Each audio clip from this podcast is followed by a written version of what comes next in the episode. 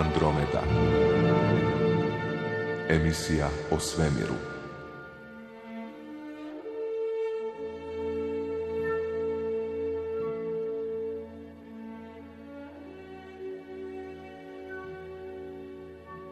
Želim vam dobro večer u Andromedi, e, emisiji drugog programa Hrvatskog radija u kojoj su večeras s vama Stela Keleš, Darko Hodnik i Dubravka Družinec Ricijaš. Želim dobru večer e, doktoru Tihomiru Marijancu, umirovljenom profesoru e, s PMF-a. Dobro večer. Hoćemo li krenuti od geologije u svemiru e, i o svemiru kao nekoj vrsti geološkog istraživačkog laboratorija? To je dobro rečeno.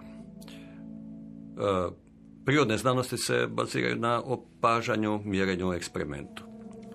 I sad, koliko je taj eksperiment e, primjenjiv, ovisi o veličini onoga što modeliramo. Ponekad gledamo nešto jako sitno i onda se uvijek pitamo da li je to primjenjivo u većem mjerilu, a kada se govori o velikim, ultra velikim objektima kao što su planeti, kao što su pa recimo čak i cijele galaksije, onda nema načina da to modeliramo laboratorijski, nego moramo promatrati e, svemir kakav je i ispravno je rečeno da to naš veliki laboratorij gdje možemo promatrati ono što je bitno, e, sve faze eksperimenta u istom trenutku.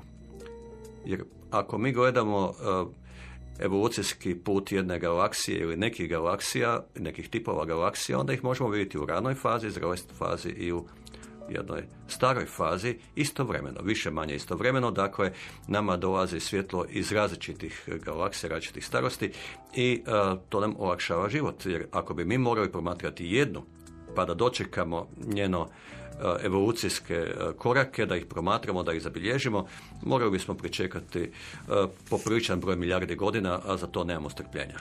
Hm, da, samo strpljenja.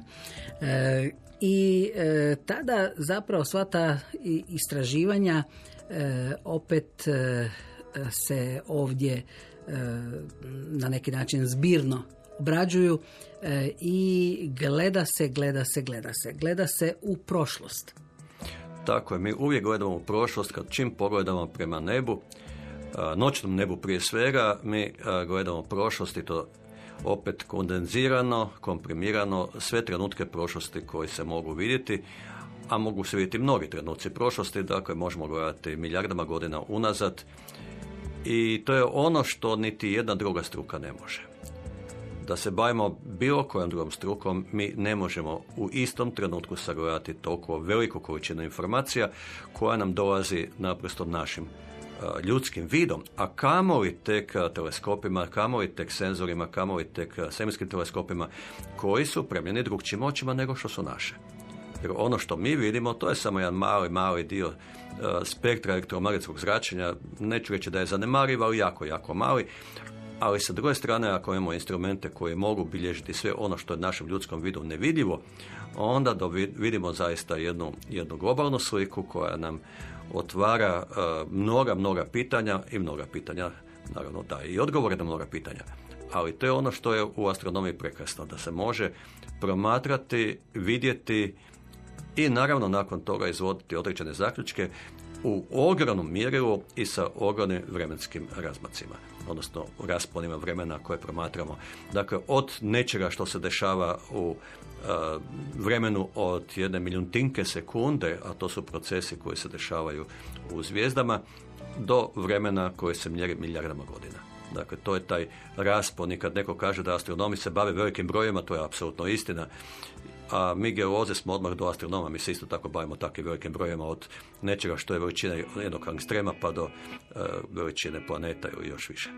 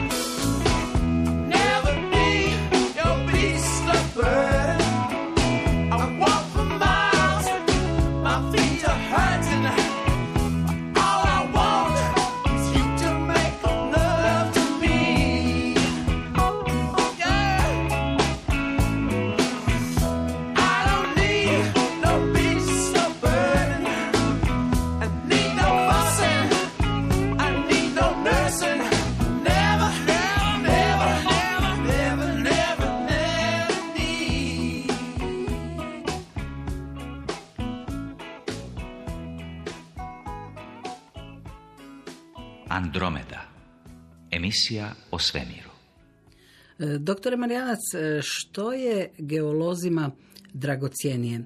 Ono što je dopremljeno na zemlju, donešeno iz svemira ili ono što padne samo od sebe iz svemira?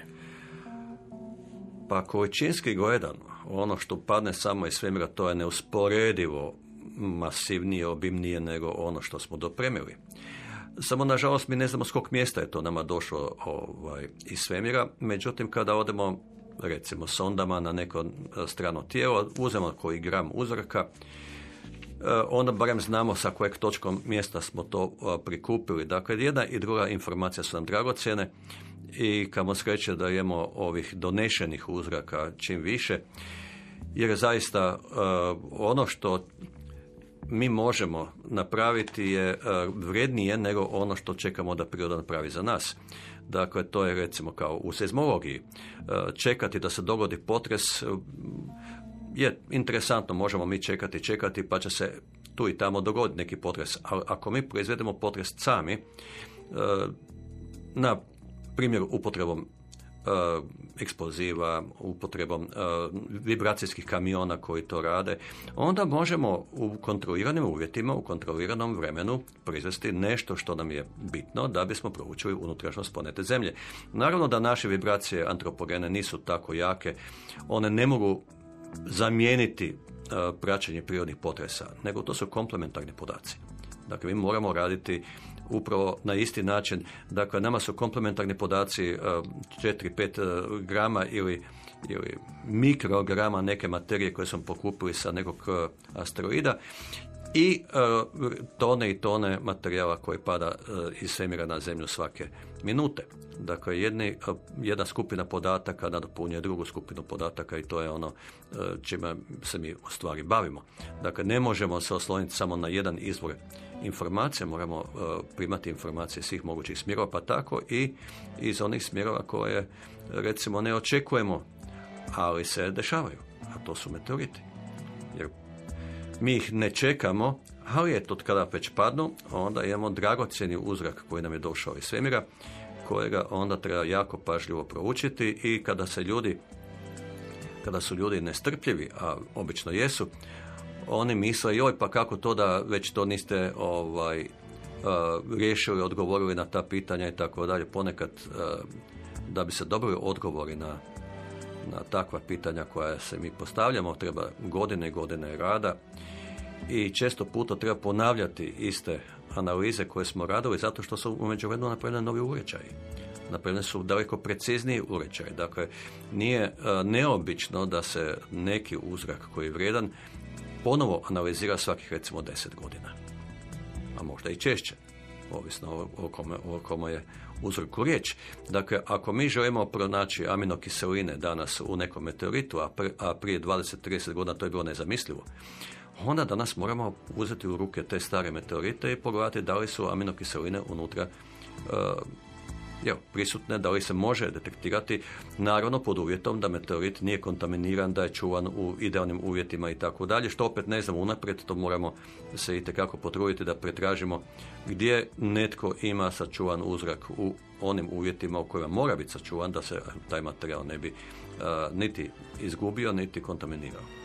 Dakle, nije jednostavno i naravno ono što ljudi misle, pa dobro, odeš negdje tamo u pustinju pa pokupiš. Da, odeš, pokupiš i staviš na, na policu pored televizora i hvališ se da imaš meteorit. To, to je moguće, to košta par, par desetaka eura i to je to. Od toga nema znanstvene koristi. Znanstvena koristi od onog uzorka koji je u što djevičanskim stanju pronađen. I idealno je odmah nakon nalaza njega u sterilnim uvjetima zapakirati, zamrznuti i dopremiti ovaj, u neki laboratorij da se to počne analizirati. E, to je jako rijetko ispunjeno. Jako rijetko. Evo, znamo samo za nekoliko slučajeva gdje su e, nalaznici uspjeli pronaći uzrak odmah nakon što je pao. I pri tome primijenili sve ovaj metode e, pažljivog prikupljanja To je jako, jako redak slučaj, tako da nama su meteoriti jako interesantni, ali sa druge strane e, ne možemo baš napraviti sve što bismo htjeli, ali ako nam donese sonda neki komadić uzorka sa asteroida ovog ili onog, to su idealni uvjeti i onda se na njemu može primijeniti sva ona moderna sve one moderne metode istraživanja koje danas nama stoje na raspolaganju i koje bismo htjeli primijeniti na nečemu drugome.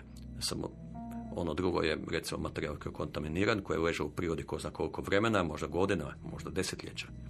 Mi znamo da su neki meteoriti pronađeni, a da niko nema pojma kada su oni pali. Dakle, jedan od jako poznatih meteorita je Campo del Cielo iz uh, Latinske Amerike koji je pao, niko ne zna kada. Dakle, on je nađen nakon par stoljeća. To je golem meteorit, prekrasan je, svašta se o njemu zna. Ali mi zaista ne znamo koliko je on dugo bio u prirodi. Koliko je on dugo bio izložen uh, kiselinama u tlu, koliko je on dugo izložen atmosferi. atmosferi. Nema pojma. Možda je bio izložen desetljećima, vrlo vjerojatno stoljećima. Jer kada je nađen, on je već odavno odavno na tlu. Ili neki drugi koji isto tako, ovaj, čak ni legende ne, bi, ne bilježe da je on da je iko išta vidio, ne, dakle možda leži u prirodi tisuću godina.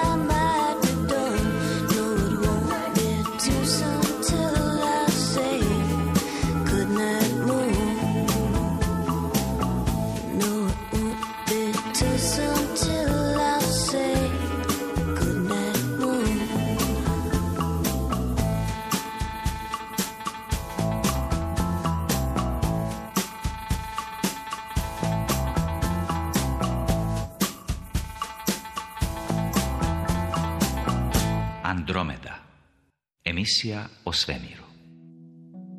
Što e, geolog e, prvo e, vidi i što prvo istražuje na takvom jednom materijalu?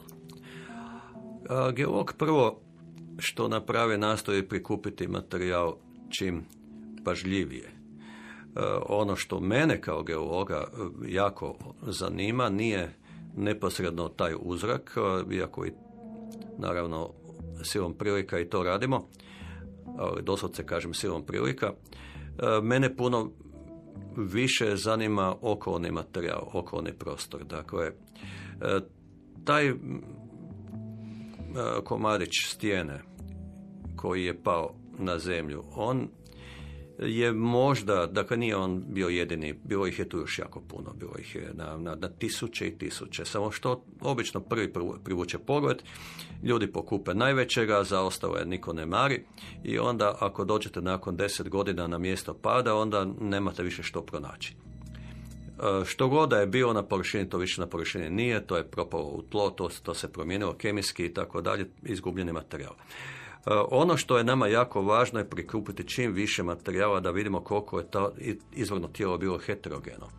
Jer ono što mi danas znamo, a nismo znali prije 30 godina, da su asteroidi većinom heterogeni, da oni nisu jedan komad nečeg što god da to bilo, željezo, kamen, nebitno od čega su izgrađeni, mogu biti izgrađeni i od kamene, od željeza, i od mješavine, i kamena i željeza, ali nekad smo mislili da, da je meteorit, odnosno asteroid homogen. I onda kad se on razbije, raspadne u nekakvom sudaru sa drugim asteroidom, takvih ilustracija ima cijelo čudo na, na, u, u raznim udžbenicima pa i na internetu, onda mi očekujemo da svaki taj fragment je reprezentativan za to tijelo koje se raspalo. Nažalost, to nije.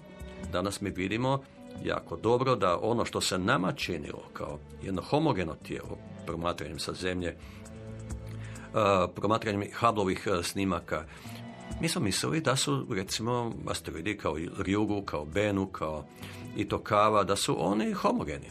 Nismo, nismo bili svjesni da su oni izuzetno heterogeni.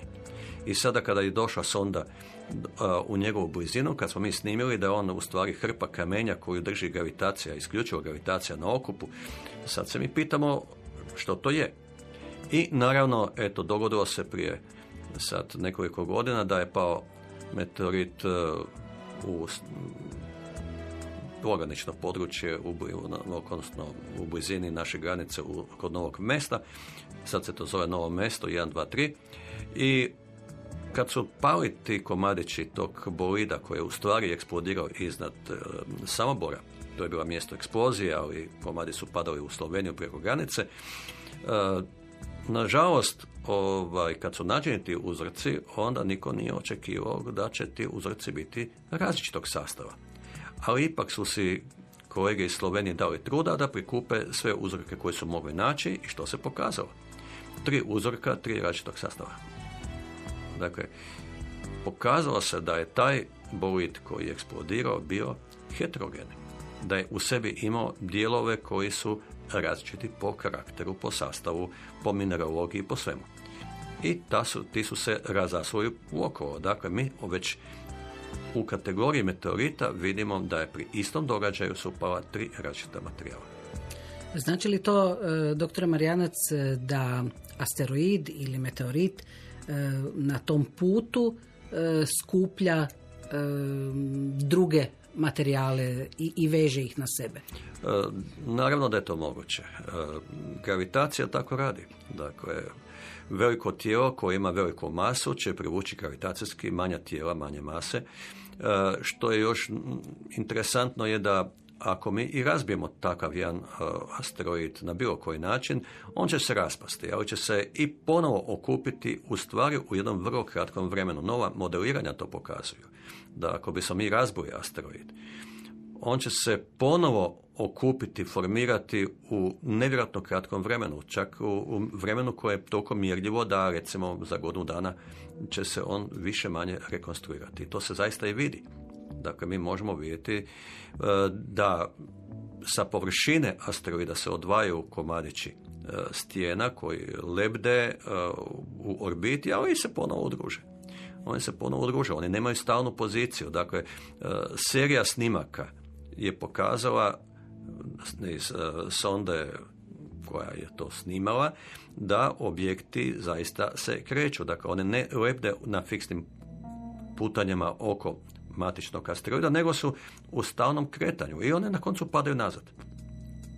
Što znači da onda u nekakvoj hipotetskoj, uh, hipotetskom scenariju razbijanja na bilo koji način nekakvom eksplozi, eksplozijom će samo napraviti smeće koje će se uh, ponovo uh, akumulirati, agregirati u, možda u trajanju od nekakvih godinu dana, dvije godine, imat ćemo ponovo asteroid tamo gdje smo ga i razbili.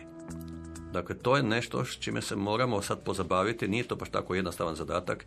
Da je to jedan, jedan betonski blok, e, nije problem, razbiš ga eksplozijom, i sad očekuješ da će, kamen, da, da će kamenčići i komadići odletiti u svemir. Ne, one će se vrtiti oko težišta mjesta gdje je bila eksplozija i onda će malo po malo se okupiti na isto mjesto. Neće jednako baš izgledati, ali će opet biti tu. Dakle, to je ono što nas mora zabrinuti i čime se moramo sad pozabaviti malo ozbiljnije. Ono što smo mi mislili da su asteroidi ovaj, homogena tijela, glatka tijela, glatke površine ili približno glatke površine, to na koncu nije tako. Naša promatrina sa zemlje ne omogućuju da vidimo fine detalje površine. Ali kada dođe sonda u blizinu, ona vidi i komadiće stijena koji su promjera 1 cm, ali vidi i komadiće stijena koji su promjera nekoliko metara ali te velike od nekoliko metara mi sa zemlje teleskopom ne vidimo. Dakle, to je nama zamučena slika. Druga stvar je što se taj uh, redovito asteroid se vrti oko svoje osi. I ponekad period uh, vrtnje je jako kratak, tako da dok nama dolazi slika, to je zamučena slika. Jer zaista ekspozicija koja mi snijemo nebo je relativno dugačka. To je isto kao da mi fotografiramo uh, u slavom osjetljenju nekakav uh, objekt uh, koji se kreće.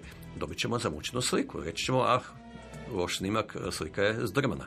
Tako bi mi laički to rekli.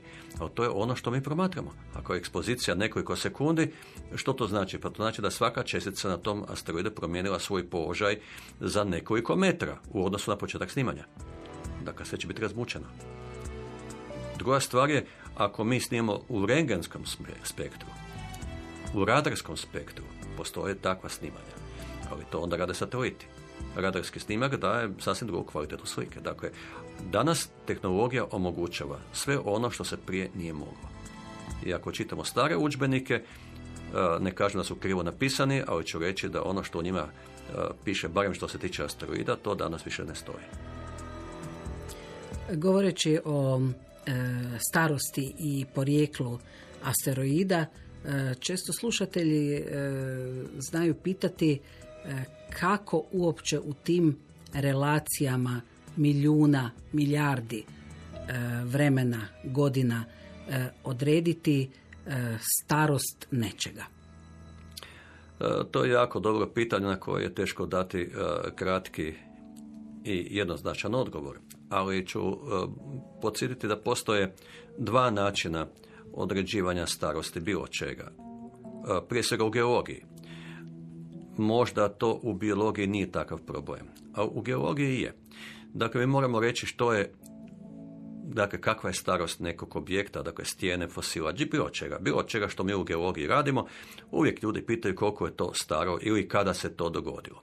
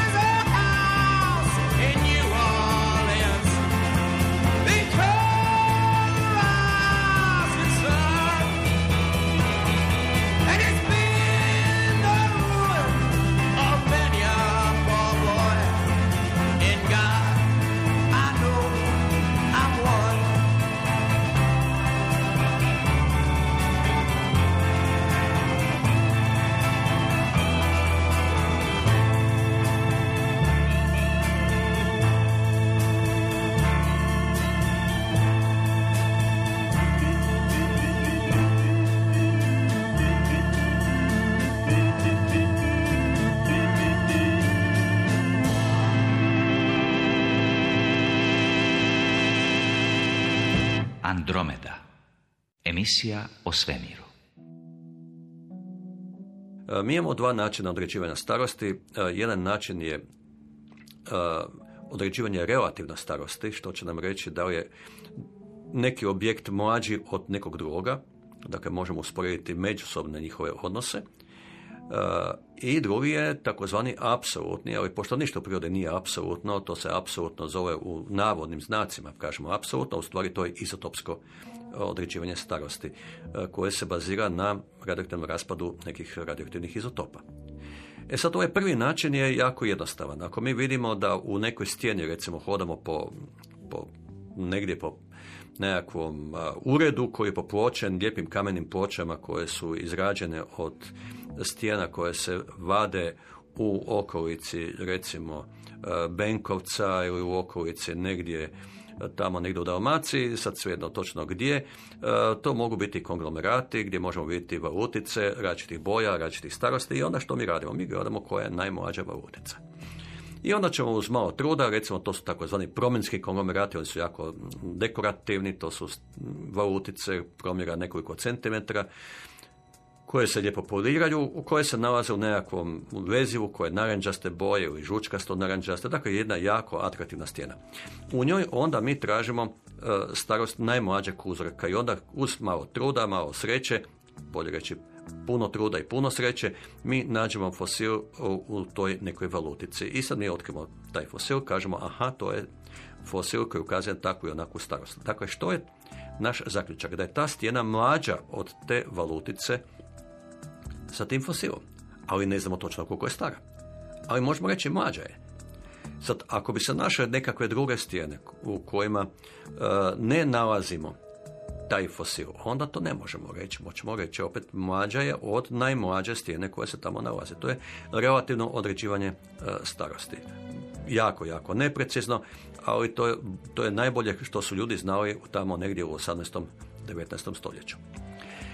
Radioizotopno datiranje se bazira na tome da se jedan kemijski element koji je radioaktivan, koji je sklon spontanom raspadu, on se raspada, raspada i taj raspad je linearna funkcija, dakle raspada se istom brzinom kroz cijelo vrijeme i naravno u tom procesu raspada nastaju nekakvi produkti raspada koji mogu biti opet sami po sebi radioaktivni, a i ne moraju biti, a kako koji.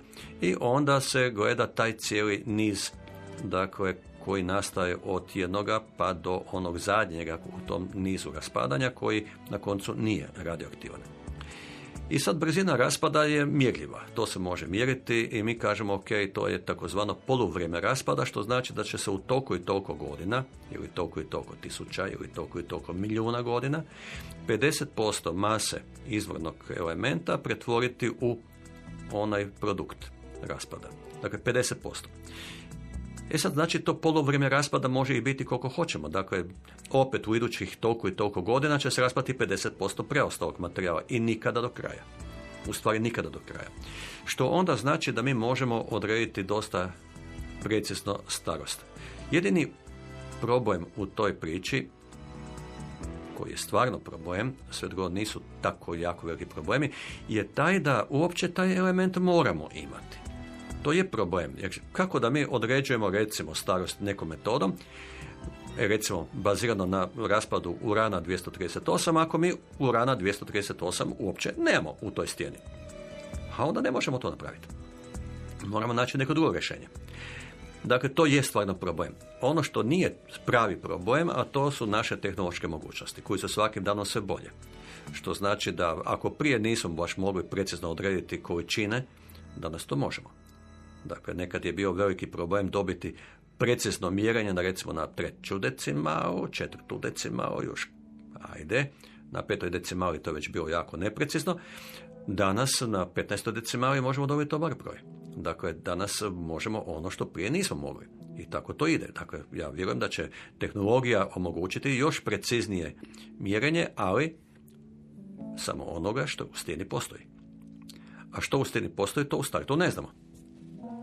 Dakle, e pa vraćamo se na prvi problem. Prvo moramo analizirati cijelu stijenu. I onda vidjeti što u njoj uopće ima. I onda kad zaključimo da ima nešto što je nama korisno za datiranje, onda se potruditi oko tog datiranja da to napravimo čim preciznije. Da dobijemo točne brojke i jako pouzdane, e, trebamo se poslužiti instrumentima koji su rijetki i na svijetu. Ne samo da kod nas recimo nečega nema. U cijelom svijetu možda postoje tri instrumenta koje to mogu raditi. Dakle, to je problem, ali taj problem je vezan za financije, taj problem je vezan i za vrijeme instrumenta. Nije da vam neko neće tu analizu napraviti. Ta analiza košta nešto novaca i morate čekati na red. Isto kao naša oteru za recimo promjenu osobne iskaznice. Morate čekati na red. A to ponekad čekate po dvije godine. Nije jednostavno.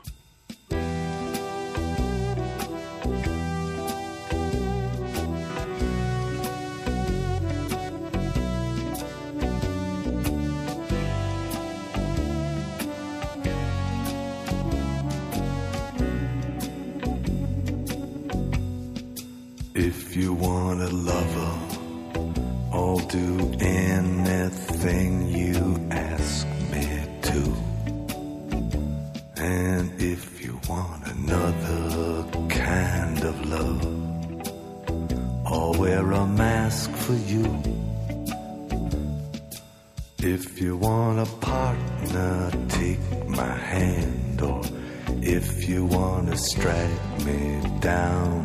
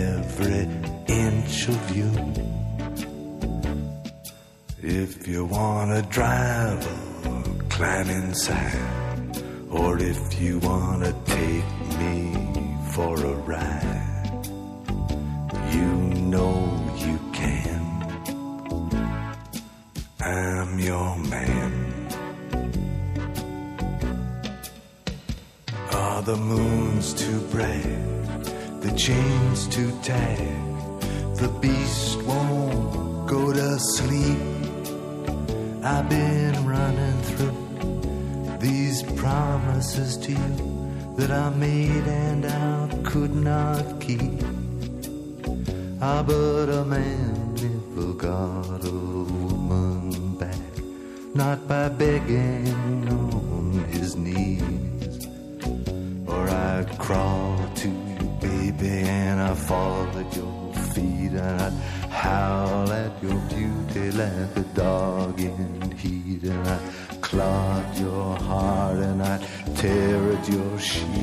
say, please.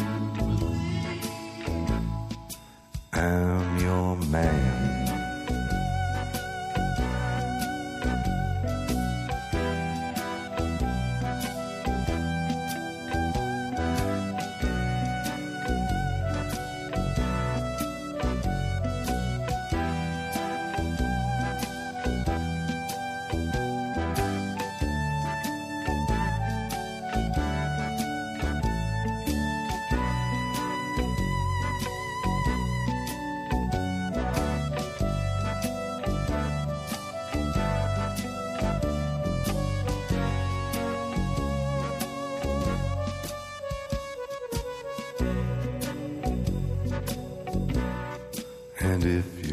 Got a sleeper moment on the road, I will steer for you. And if you wanna work the street alone, I'll disappear for you. If you want a father for your child,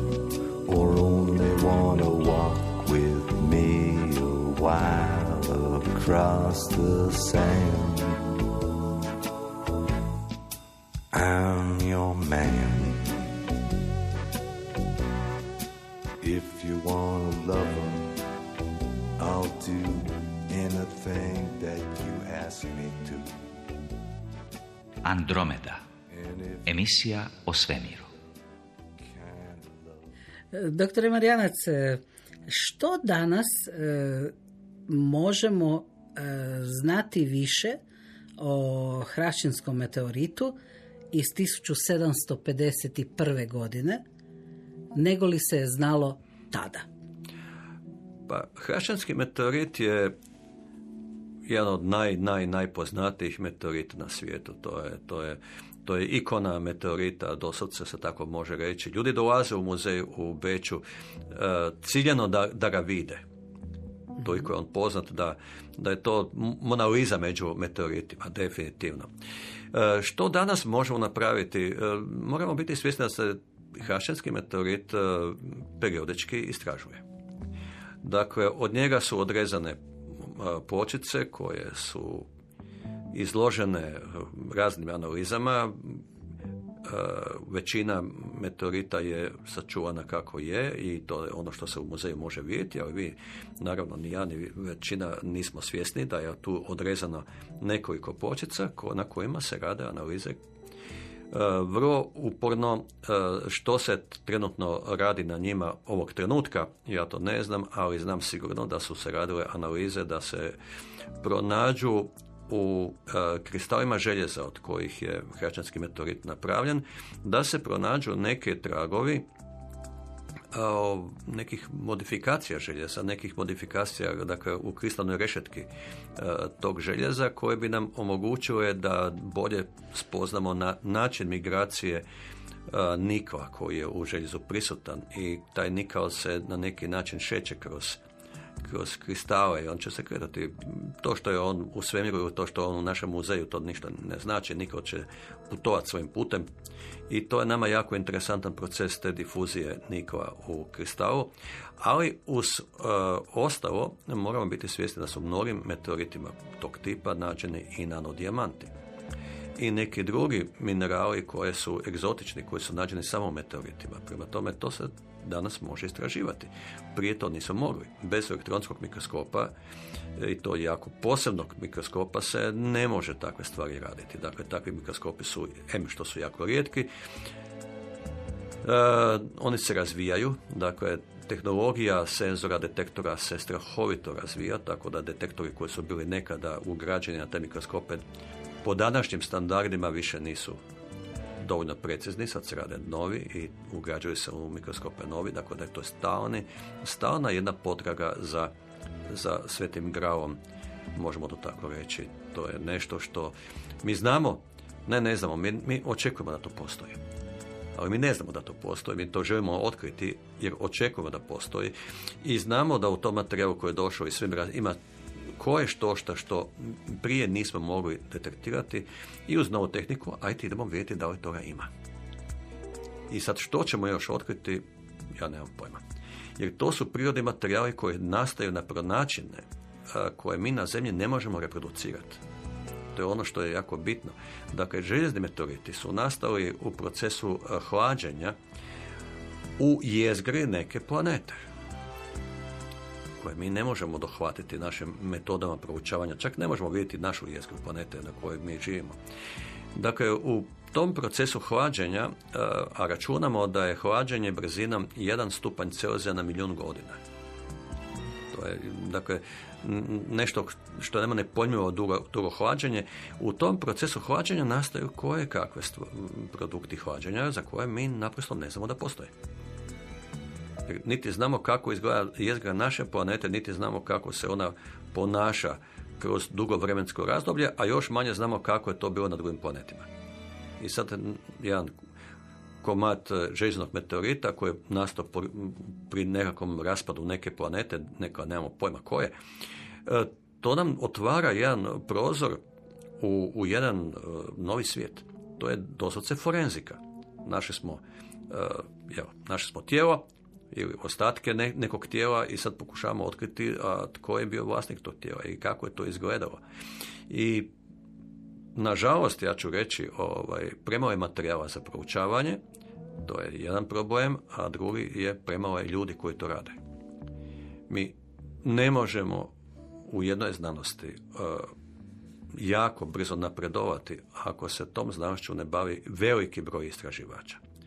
A ovo o čemu mi pričamo, to je nešto čime se bavi niti sto ljudi na svijetu.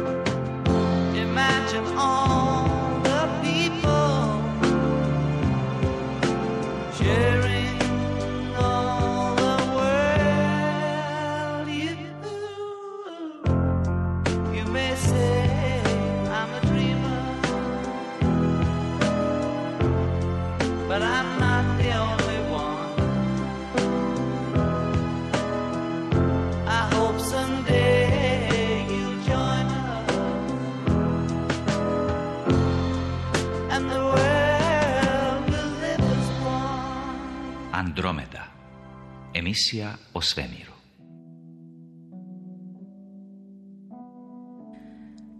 Ljudi znaju pitati, e, ma kako to da se nikad nije u tim materijalima otkrilo nešto za što će se reći mi taj materijal ne poznajemo.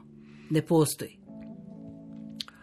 Ha, teško je reći, ovaj, kada je nađen, dakle, mi smo mislili da na zemlji iridi kao element eh, je jako rijedak, pa i je jako je rijedak, ali prvi put, je otkriven u, spektru sunca.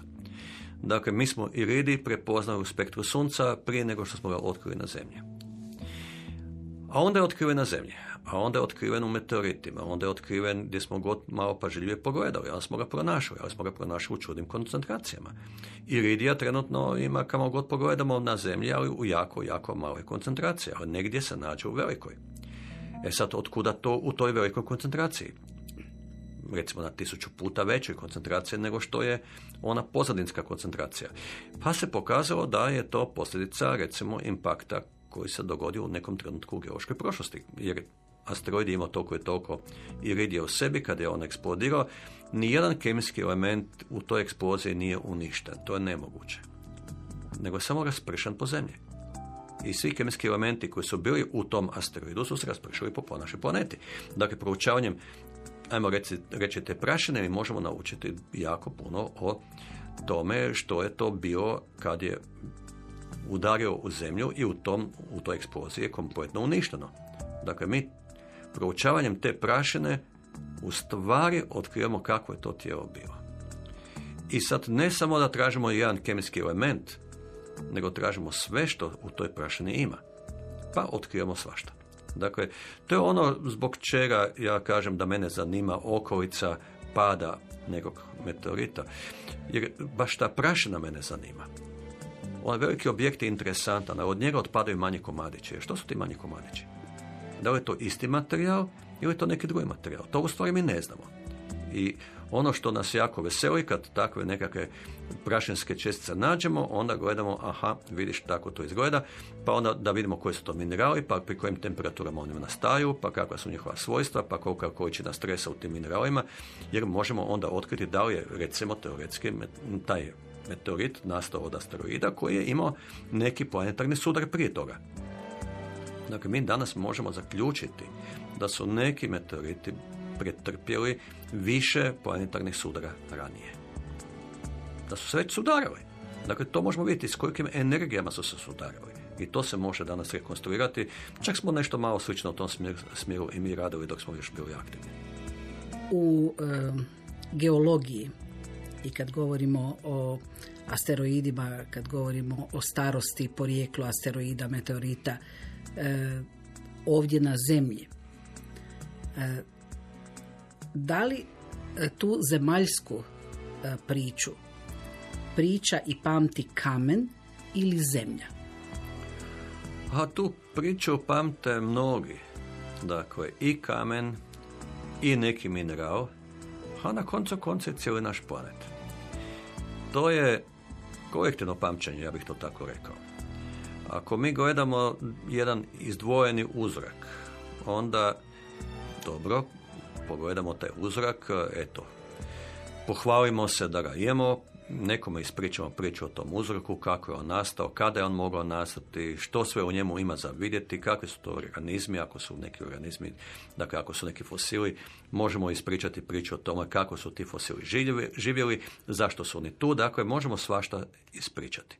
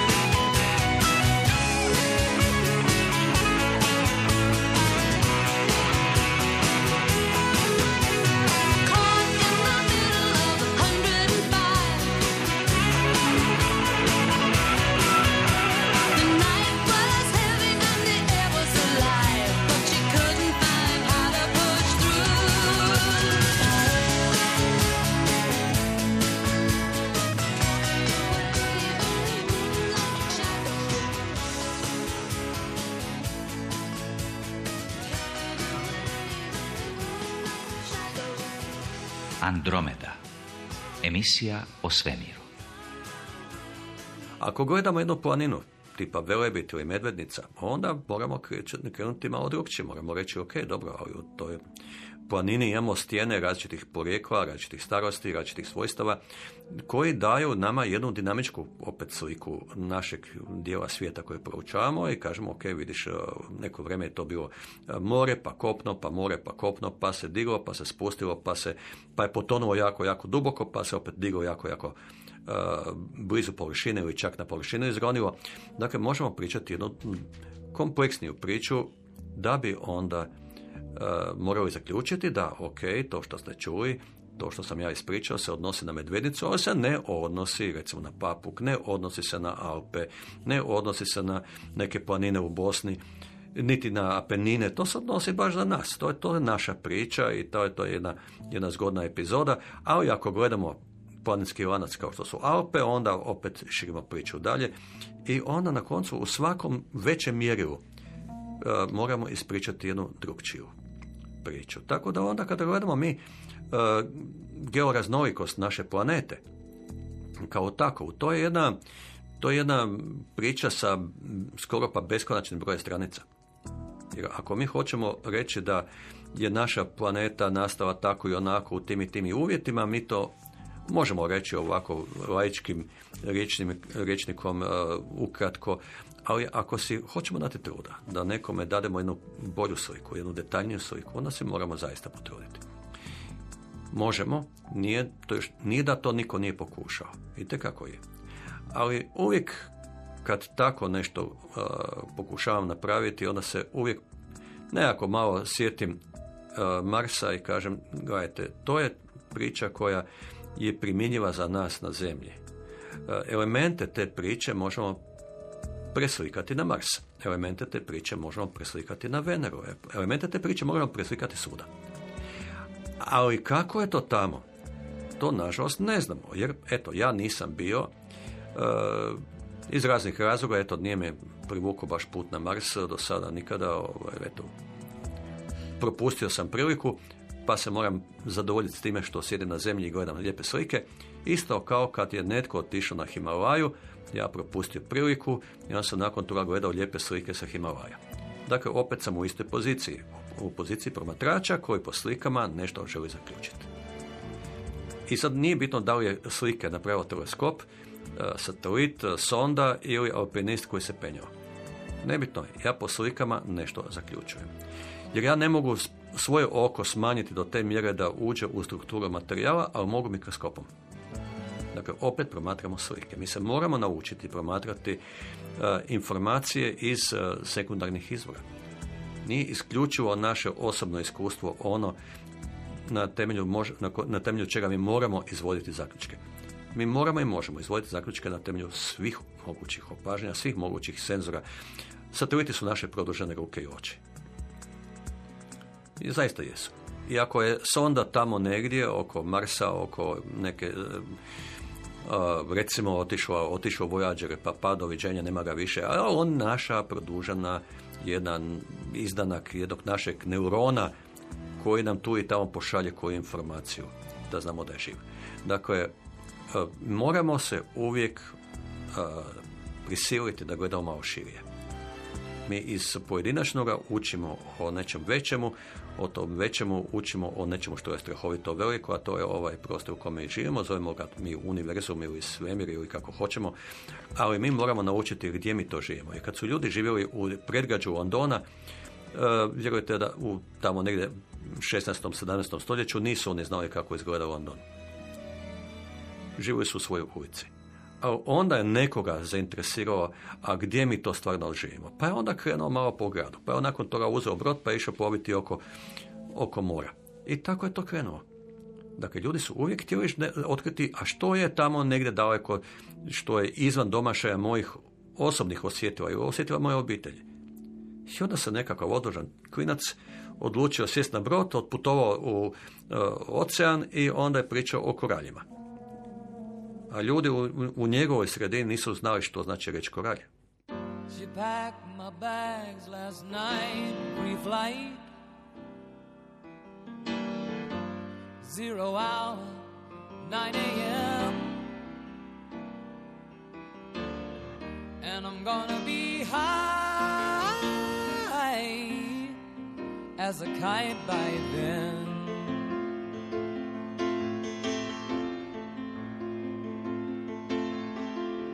I miss the earth so much. I miss my wife. It's lonely out in space on such a timeless flight.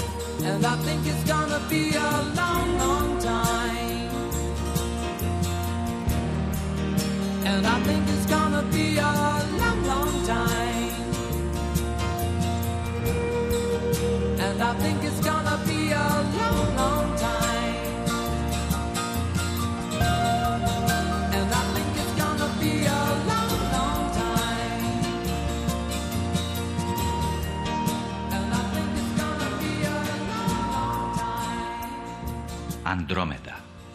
Emisija o svemiru. Prije ste e, spomenuli kako je e, i jezgra našeg e, planeta, na, naše zemlje na kojoj se mi nalazimo, na kojoj živimo, zapravo nepoznanica. Naša planeta je nepoznanica. Sve što je dublje od recimo 1000 ili 2000 metra ispod površina je za nas nepoznanica. Iako se nama čini da sve znamo. A to je naša jedna, ja bih rekao, oholost. Oholost ljudske rase koji misle da sve znaju. A, istina je da mi imamo određene spoznaje, ali da te određene spoznaje su sve malobrojnije što idemo u veću dubinu. E, ima stijena koje su nastale na dubini od recimo 10-20 km ili hajde, možda ne 20, ali 10-12 km sigurno jesu i koje su izašle na površinu i sad ih možemo promatrati. To je dobro, to je super. Odemo na Medvedicu, gledamo tamo zelene škriljavce, oni su nastali na dubini od negdje oko 10 do 13 km dubine i mislimo da znamo nešto o njima. Dobro, znamo o tim škriljavcima, ali da li je to baš svuda po svijetu tako? Valjda je, ne možemo reći za sigurno. Onda idemo pogledati malo veće dubine i onda sve manje i manje informacija. Imamo informacije dolaze, geofizičke informacije dolaze, razno razne informacije do nas koje nisu u onoj e, one kvalitete, nisu one vrste koje bi mi trebali ili htjeli imati da možemo izvoditi zaključke na koje smo mi navikli gledajući stijene na površini. I što moramo zaključiti? Da su dole stijene u apsolutno nepoznatom stanju. Stijene jesu, ali u kako je njihovo stanje, to je teško to je teško uh, znati. Naime, zašto? Zato što su to takve tlakovi, takve temperature koje mi laboratorijski ne možemo reproducirati. Recimo, samo na dubini od uh, recimo 10 km tlak je 25.000 tona po kvadratnom metru. To je prilično veliki broj. Sad, kakvo je stanje tvari? Koje je izloženo takvom tlaku i temperaturi od približno 2000 stupnjeva Celzija, možda 1500, možda 2000. Ajde, sad to nije toliko presudno jer temperatura se mijenja od mjesta do mjesta. Dakle, negdje u, recimo, dubini u podzemlju Slavonije, negdje dubina, temperatura negdje oko 2000 stupnja tu negdje obliže Zagrebu je 1500. Dakle, temperatura se mijenja, ali tlak je tu negdje i sad se pitamo u kakvom stanju su te stijene pri takvom tlaku i pri takvoj temperaturi. Je li to tekućina? Pa, nama su rekli je, a ako je visoka temperatura mora biti tekućina. A što ako je visoki tlak? Da li je to onda tekućina? A možda nije. Dakle, mi hoćemo danas to opisivati ljudima, kažemo, pa znate, to vam je navik na med. Dobro, ajde, ljudi prihvate. Ali da li je to stvarno tako? Ne znamo. Onda toj dubine nastaju potresi. Ha, dobro. Dakle, nešto mora puknuti, nešto mora biti kruto da bi stvorio potres. Pa nećete kuće stvarati potres ako curi. Onda bi bili potresi non stop na moru gdje cure morske struje. Dakle, uh, mora biti neka kruta tvar. Ali kakva je to kruta tvar? Pa to su stijene. A da li su baš stijene? Da li su to stijene kao stijene? Ili su to stijene koje bi trebalo zvati nekim drugim imenom? Ne znam. Vrlo je teško reći. No, pri tim temperaturama kristaliziraju neki minerali. E sad, minerali mogu biti mali, mogu biti veliki. Dakle, kristali mogu biti od veličine koju vidite mikroskopom, a mogu biti dugački desecija metara. Ako pukne kristal koji je dugačak nekoliko metara, to može izazvati trešnju. Trešnju koja će biti mjerljiva.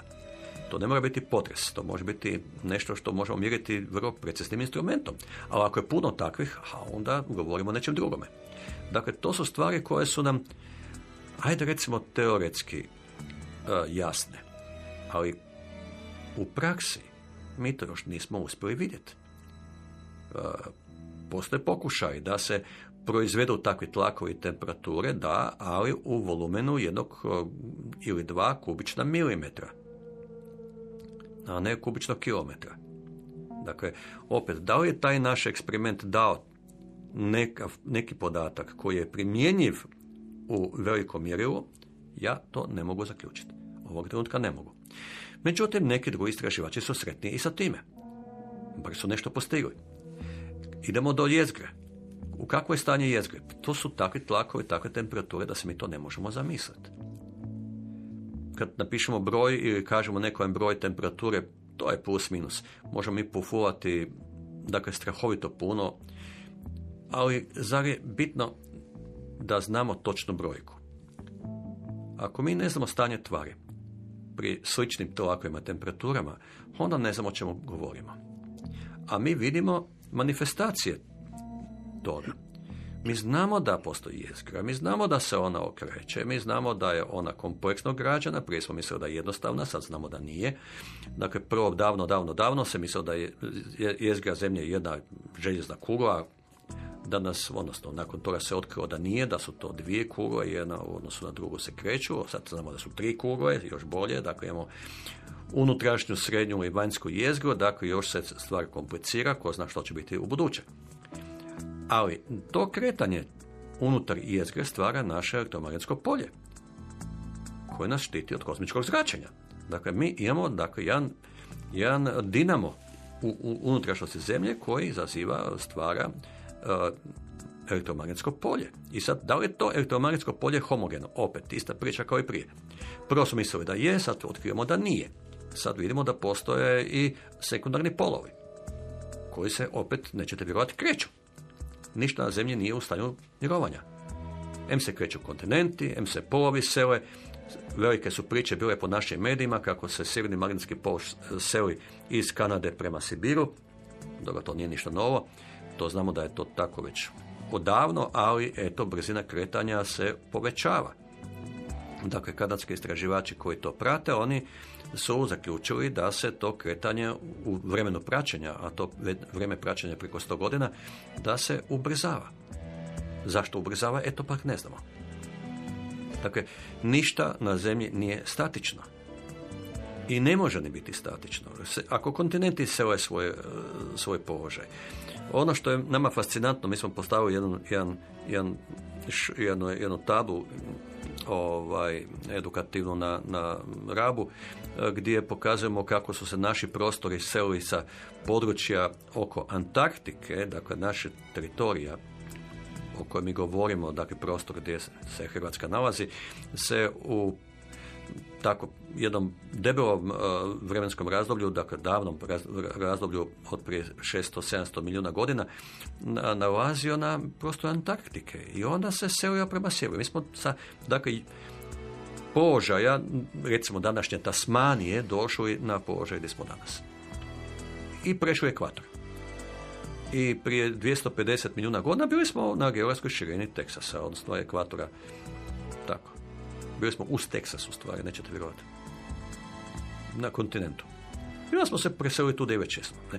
Dakle, selimo se, idemo na put nomadski kontinenti. Ne. Idu malo gore, pa malo dole, pa će se okupiti svi kontinenti na sjevernoj hemisferi, pa će tako tu biti neko određeno vrijeme, pa će se vratiti prema južnoj hemisferi, a će biti tamo još određeno vrijeme, pa će se vratiti opet nazad prema sjeveru. I tako kontinenti šeću po našoj planeti svakih pola milijarde godina se zamijene kompletno. Nećete vjerovati, ali to je tako. Jer to znamo iz istraživanja i paleomagnetizma, i paleoklime, i fosila kojih eto, ima u nekim geološkim razdobljima, u nekima nije bilo fosila, nekad ima. Dakle, mi znamo da se ta dinamika dešava. Mi danas znamo, recimo, za neke stijene u Hrvatskoj, da su bile e, stvarane kada je naša teritorija bila na uh, geografskoj širini od 33 stupnja sjeverne geografske širine. Znači, bitno južnije. Evo, na pol puta do ekvatora, otprilike. Eto, tako rećemo. A bila je stijena, recimo, evo, na Velebitu u vrijeme Perma bili smo na ekvatoru. A te stijene nalazimo na Velebitu. Dakle, a, po, a položaj je bio na ekvatoru. Dakle, od tada do evo, naše pozicije mi smo se selili prema sjeveru, idemo na sjever, cijelo vrijeme idemo na sjever, ne, ićemo i dalje. I to naše kretanje je, eto, za studente i za učenike u školi čista jedna, jedna patnja, moraju to naučiti i tako dalje. Dobro, ajde, možda, možda ih učitelji na to ne, ne ganjaju, ali, ali to je interesantno. Ja kad gledam, kad dođu nama naši uh, turisti pa to gledaju, oni jako dugo studiraju tu, taj, taj, to, to našu tablu, gdje imaju to sve lijepo u fazama i onda se gledaju i razmišljaju, a gdje su njihovi tereni, mislim, ovisi od kuda je neko došao. Ne. Jer ja sam označio samo područje Hrvatske, nisam označio područje recimo Italije ili ne znam, Poljske. To je na, na drugim mjestima bilo. Ne? Tako da onda ljudi vide da je zemlja dinamična. Pa onda se naravno i klima mijenja. Mijenjala se od uvijek, mijenjat će se u buduće, neće nikada biti ništa statično. Onog trena kad na zemlji postan, zavladaju statični uvjeti, to će znači da je zemlja mrtav planet. A to se neće dogoditi, ja se nadam, nikada.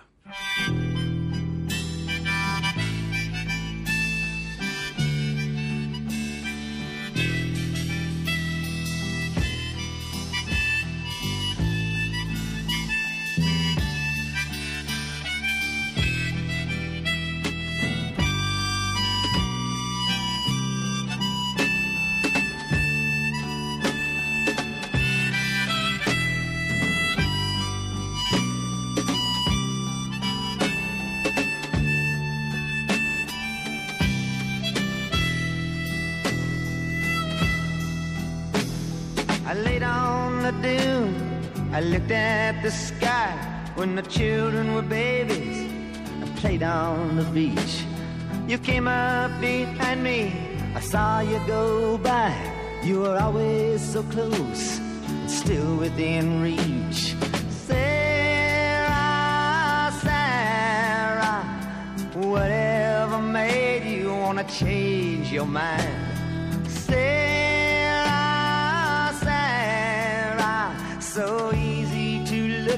at, so hard to define.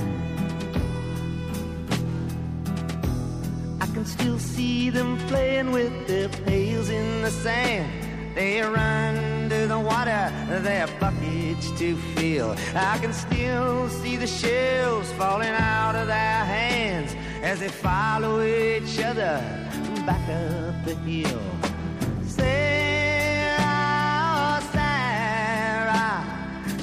Virgin angel, sweet love of my life. Sarah, Sarah, radiant jewel, a mystical wife. Sleeping in the woods by a fire in the night, drinking white rum in a Portugal bar. Them playing leapfrog and hearing about Snow White. You in the marketplace in Savannah, Lamar. Sarah, Sarah, it's all so clear I could never forget. Sarah, Sarah, loving you is the one thing I'll never regret.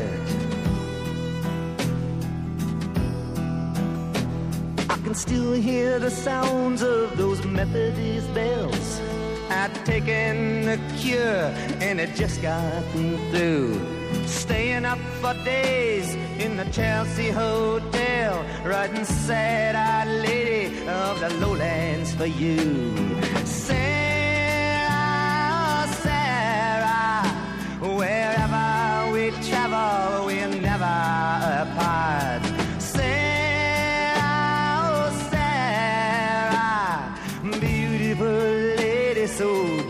My heart.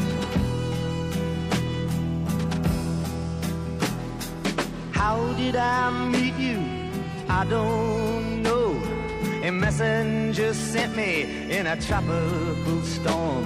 You were there in the winter, moonlight on the snow, and on Lily Pond Lane when the weather was warm.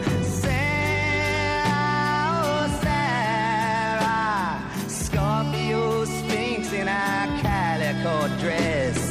Sarah, Sarah, you must forgive me my unworthiness. Now the beach is deserted except for some kelp and a piece of an old ship that lies on the shore. You always responded when I needed your help. You gave me a map and a key to your door.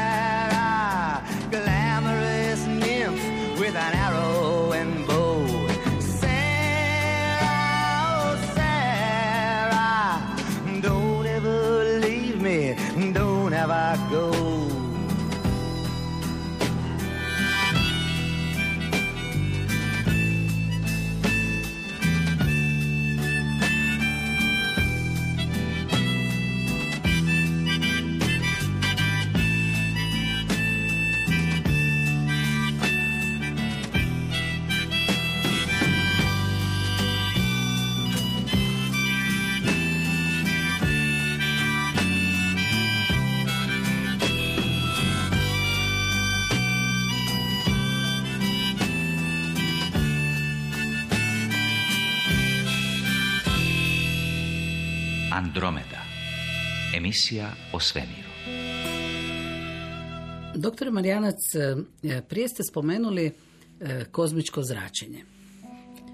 Ali čak negdje u kontekstu i potresa. Danas se govori sad, da li već znanstveno ili na rubu e, o mogućoj povezanosti tog kozmičkog zračenja i potresa? Evo, mediji su donijeli informaciju nedavno eh, da je jedan, eh, jedna skupina istraživača iz Poljske po- pronašla određenu korelaciju između jakih potresa na zemlji i kozmičkog zračenja. Ta informacija je zazvučala jako neobično, pa sam si malo ovaj, pa mislim sam malo proučiti o čemu je riječ, pa na koncu konca oni kažu da, korelacija postoji, ali ako ju pomaknemo za 15 dana. Ha sad, ako je 15 dana, dobro, možda 15 dana nije mnogo u jednoj godini, ali da li je to stvarna korelacija, da mi možemo nešto zaključiti? Oni sami kažu da nisu mogli dokazati nikakvu uzročno posljedičnu vezu. Samo da je to interesantna korelacija.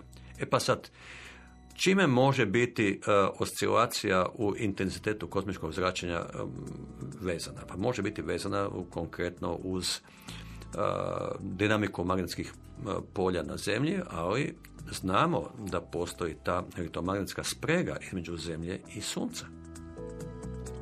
Nije zemljino elektromagnetsko polje samo za sebe izolirano u cijelom svemiru. Ono je povezano sa suncem. Postoji jedna određena e, sinhronizacija. Mi vidimo kada su velike erupcije na suncu, e, plazmatski izboji e, odlete u svemir, pa dođu do zemlje i na koncu taj ogroman broj nabijenih čestica stvara geomagnetsku oluju. Dakle, plazma koja je došla do zemlje, prešla taj veliki put, ona je izazvala elektromagnetsku oluju na zemlji. A ta elektromagnetska oluja ut- utječe zaista i na intenzitet kozmičkog zračenja. To kozmičko zračenje može se, njegov intenzitet se može promijeniti. U mjerljivom iznosu, to je ono što je bitno. Dakle, nije to samo teorija, to, to se stvarno mjeri. Dakle, mi možemo vidjeti da kozmičko zračenje bude skrenuto sa svog puta zbog jakih elektromagnetskih polja. Dakle, da li to vezati za potrese ili naprosto konstatirati da postoji koincidencija, to je, a recimo, pretjerano ili preuranjeno. Ja bih rekao treba jako puno istraživanja da bi se takve stvari mogle povezivati, a do sada istraživači koji su pokušali pronaći povezanost procesa koji su izvan zemlje sa potresima, to nikada nisu uspjeli potvrditi. Dakle, znamo da je bilo puno pokušaja da se poveže pojave potresa i sa pliom i osekom i sa gravitacijskim utjecajem Jupitera i ne znam kojih još planeta. Niti jedno od tih istraživanja, odnosno od tih hipoteza nikada nije potvrđena istraživanjem, a kamoli neovisnim istraživanjem većeg broja istraživača na svijetu. Dakle, netko je hipotezu postavio, nakon toga ta hipoteza zaboravljena, neko će se opet te hipoteze sjetiti, prije ili kasnije tako se to dešava, ali da se to može dokazati, za sada ja u to ne vjerujem. Ja vjerujem u e, egzaktna istraživanja. Mi znamo kako se ovaj, e, može istraživati i znamo koje su nam ograničenja. Dakle, izazva, e, doći do interpretacije koja nadilazi količinu naših spoznaja koja se temelje na istraživanjima je neozbiljno. E, Doktor Marijanac, tu ćemo za večeras stati u ovoj našoj Andromedi i pustiti slušateljima da razmišljaju dalje. Čitajte kritički. To, će, to ću ja poručiti svakome.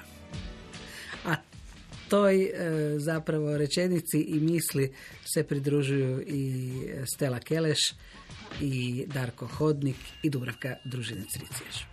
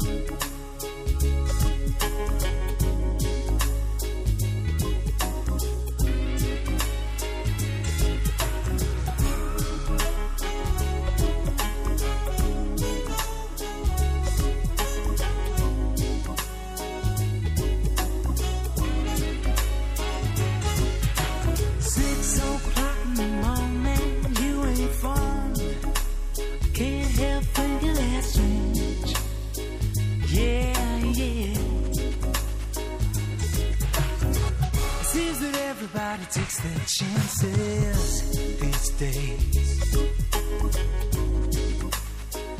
Oh, yeah, we're standing in the rain.